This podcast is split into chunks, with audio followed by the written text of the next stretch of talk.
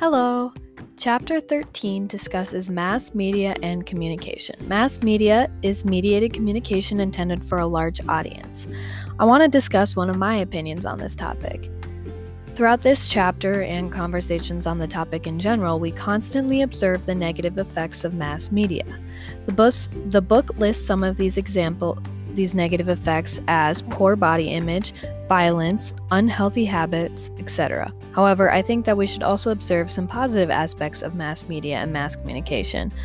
One positive thing is that word gets out really fast.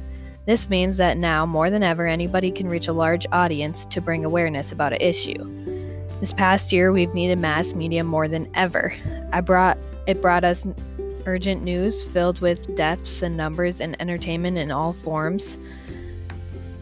We were able to stay connected with the world, although we couldn't even leave our houses. And now, in a time of recovery, mass media brings us hope for concerts, shopping, and tropical islands.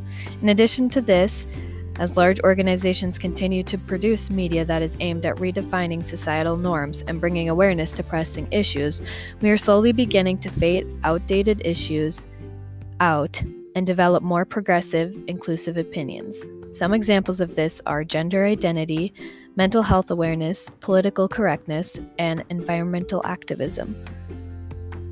Although mass media does have its negative components, I think that the message of the 21st century mass media is over time shaping a more aware, kind, and just society.